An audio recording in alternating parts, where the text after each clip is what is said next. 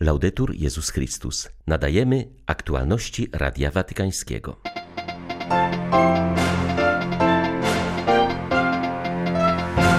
Płomień wiary będzie płonął na ziemi, jeśli będzie podtrzymywany olejem modlitwy, przypomniał Franciszek podczas audiencji ogólnej. Sekretarz Generalny Wysokiego Komitetu do Spraw Ludzkiego Braterstwa jest poruszony wielkim wysiłkiem papieża w budowaniu dialogu i porozumienia ludzi różnych religii oraz kultur. Na Haiti zatracono zupełnie szacunek dla człowieka. Życie ludzkie przestało się liczyć. Tak skomentowała coraz częstsze porwanie na wyspie włoska misjonarka. 14 kwietnia witają Państwa Krzysztof Bronk i ksiądz Krzysztof Ołdakowski. Zapraszamy na serwis informacyjny. Modlitwa jest oddechem wiary. Wzrastamy w wierze na tyle, na ile uczymy się modlić. Te słowa papież skierował podczas dzisiejszej audiencji ogólnej. W swojej katechezie Franciszek zwrócił uwagę, że Kościół jest szkołą modlitwy. Pierwszymi jej nauczycielami zwykle bywają rodzice i dziadkowie, potem w miarę wzrastania pojawiają się kolejni świadkowie i mistrzowie, wskazujący drogę do owocnego spotkania z Bogiem. Doświadczenie modlitwy trzeba nieustannie pogłębiać, służą temu również sytuacje kryzysowe i budzenie się z grzechu do nowego życia. Ojciec Święty zaznaczył, że w miarę upływu lat coraz bardziej uświadamiamy sobie, że bez wiary nie da się żyć i modlitwa jest naszą siłą. Niektórzy chrześcijanie czują nawet powołanie, aby uczynić modlitwę główną czynnością swojego dnia. W kościele istnieją klasztory, są zakony, pustelnie, w których mieszkają osoby poświęcone Bogu, a które często stają się ośrodkami duchowego promieniowania. To są wspólnoty modlitwy, które promieniują duchowością. Są to małe oazy, które podejmują intensywną modlitwę i dzień po dniu budują braterską komunię. Są to komórki życiodajne nie tylko dla tkanki Kościoła, ale także i dla samego społeczeństwa. Pomyślmy na przykład o roli, jaką monastycyzm odegrał w narodzinach i rozwoju cywilizacji europejskiej, a także w innych kulturach. Modlitwa i praca we wspólnocie popychają świat naprzód. To jest motor. Franciszek stwierdził, że wszystko w Kościele rodzi się na modlitwie i wzrasta dzięki niej. Kiedy nieprzyjaciel zły podejmuje walkę z Kościołem, czyni to przede wszystkim przez odcinanie go od źródeł. Jeśli ustaje modlitwa, Kościół staje się jak pusta skorupa, traci swoją oś orientującą nie posiada już ciepła i miłości. To stanowi zasadnicze zadanie Kościoła modlić się i wychowywać do modlitwy przekazywać z pokolenia na pokolenie lampę wiary wraz z olejem modlitwy. Lampa wiary, która oświeca, która porządkuje sprawy, aby właściwie się układały, może być niesiona naprzód tylko z olejem modlitwy, inaczej zgaśnie. Bez światła tej lampy nie bylibyśmy w stanie dostrzec drogi dla ewangelizacji, Więcej, nie moglibyśmy dostrzec drogi, aby właściwie wierzyć.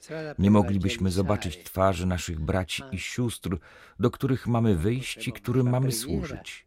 Nie moglibyśmy oświetlić miejsca, w którym spotykamy się we wspólnocie. Bez wiary wszystko się sypie, a bez modlitwy wiara gaśnie. Wiara i modlitwa razem. Nie ma innej drogi. Dlatego Kościół stanowiący dom i szkołę komunii jest domem i szkołą wiary oraz modlitwy. Na zakończenie audiencji papież zachęcił wierzących do prowadzenia wielkodusznego życia zbudowanego na skalę, czyli na Chrystusie, naszej jedynej i mocnej nadziei. Życzył także, aby wszyscy w klimacie wielkanocnej radości mogli oddać swoje życie na służbę Ewangelii oraz braci i sióstr. Do Polaków papież powiedział: Pozdrawiam serdecznie wszystkich Polaków. Życzę Wam, aby w przeżywanym okresie wielkanocnym Wasze domy stały się szkołami modlitwy, w których możecie na nowo odkryć obecność Chrystusa zmartwychwstałego. Niech On napełni Wasze serca swoimi paschalnymi darami, pokojem, nadzieją i radością. Serca Wam błogosławię. Kościół znajduje się dziś w trudnej sytuacji, są w nim silne, choć powierzchowne napięcia.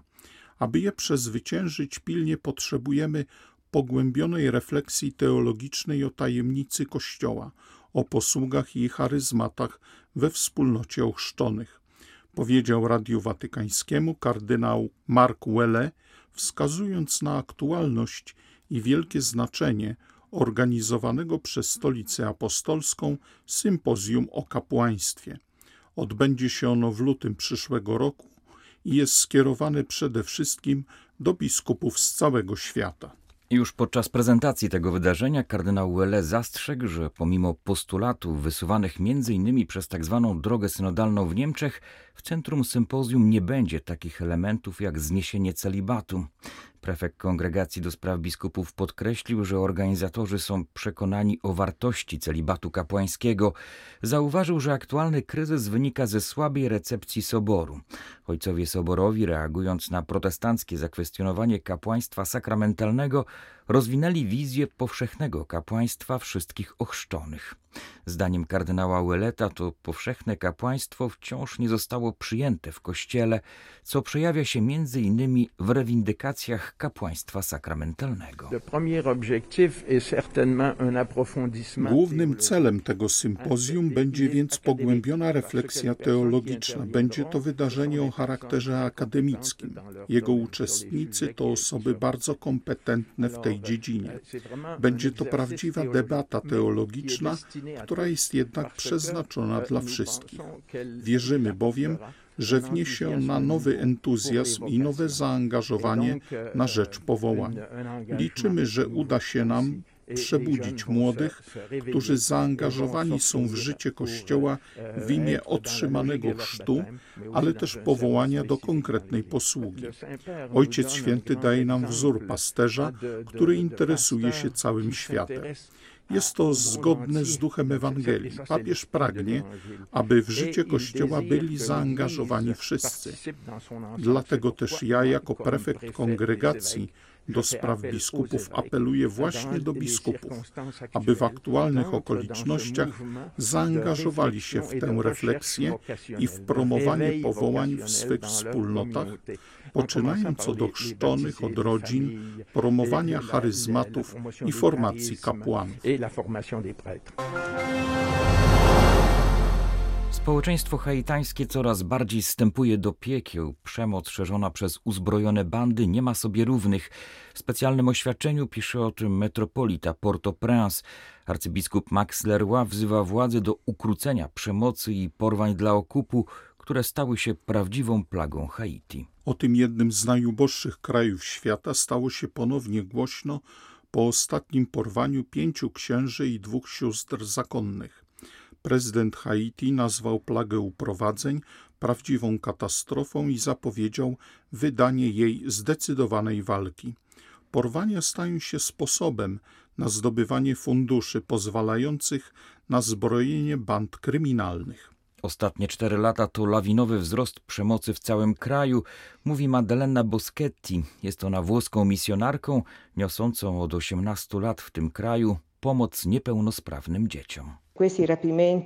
Porwania wciąż trwają i są coraz częstsze. Mówi się o osobach duchownych, ponieważ ich uprowadzenie jest jasnym sygnałem braku szacunku do Kościoła.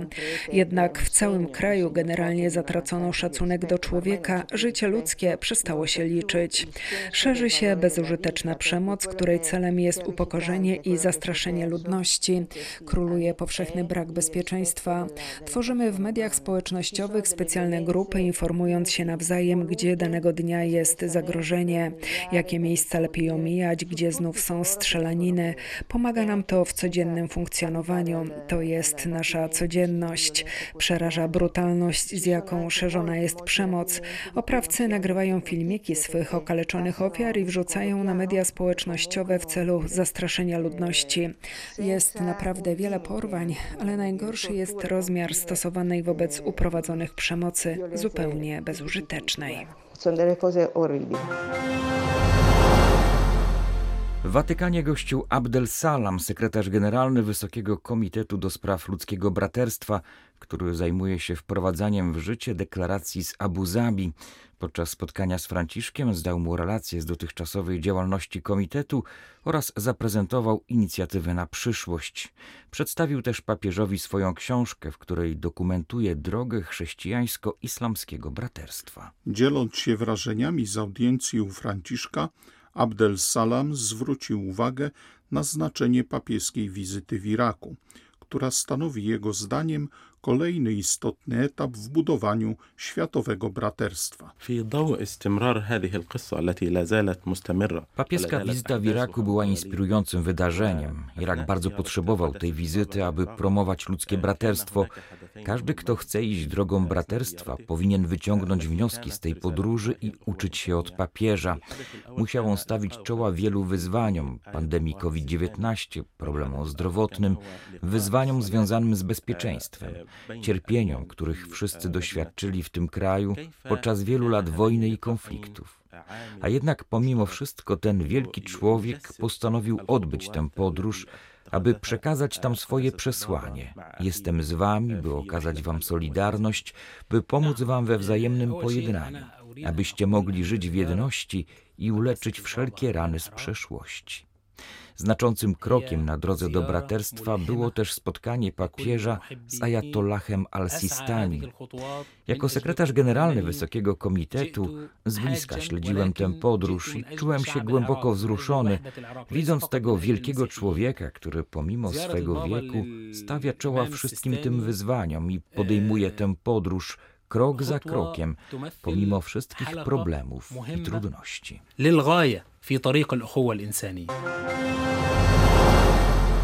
Włosi odkrywają postać siostry Lauri Mainetti, zamordowanej 21 lat temu przez nastoletnie satanistki. Jej beatyfikacja odbędzie się 6 czerwca na stadionie miejskim w Chiavennie, gdzie zakonnica pracowała z młodzieżą i została bestialsko zamordowana. Ta męczeńska śmierć była ukoronowaniem jej całego życia oddanego wiernie na służbę Bogu, mówi Francesca Consolini, postulatorka w procesie beatyfikacyjnym. Ta zbrodnia dwie dekady temu wstrząsnęła Italią. Nie do uwierzenia było to, że stały za nią trzy nastolatki, nie sprawiające wcześniej żadnych problemów wychowawczych. W śledztwie zeznały, że mordując zakonnice chciały złożyć hołd szatanowi. Zwabiły siostrę w pułapkę, podszywając się pod potrzebującą pilnie pomocy dziewczynę w ciąży. Postulatorka podkreśla, że paradoksalnie to zeznania oprawczyń przyczyniły się do otwarcia procesu beatyfikacyjnego. Mówiły, że wstrząsem było dla nich to, że gdy zadawały jej dziewiętnaście morderczych ciosów, to siostra się za nie modliła i szeptała słowa przebaczenia. Siostra Laura zginęła, ponieważ nie potrafiła i nie chciała odmówić prośbie o pomoc od dziewczyny, która opowiedziała jej o swoich trudnościach. Nie podejrzewała złej woli, wyszła z domu i poszła pomagać. Robiła to zgodnie ze swoją życiową dewizą, że trzeba się spalać dla innych. Chciała być aktywną i uważną obecnością, aby być zawsze dyspozycyjną dla potrzebującej młodzieży. Mówiła, że największym darem jest odkrycie Chrystusa w drugim człowieku i dlatego nie należy nakładać ograniczeń na miłość i hojność. Ona jest naszą świętą z sąsiedztwa, jedną z wielu, których nie zauważamy w codziennym zabieganiu. Dewiza Spotykam Boga tak, jak Maryja spotkała Słowo, to klucz do całego jej życia. Były to aktualności Radia Watykańskiego. Laudetur Jezus Chrystus.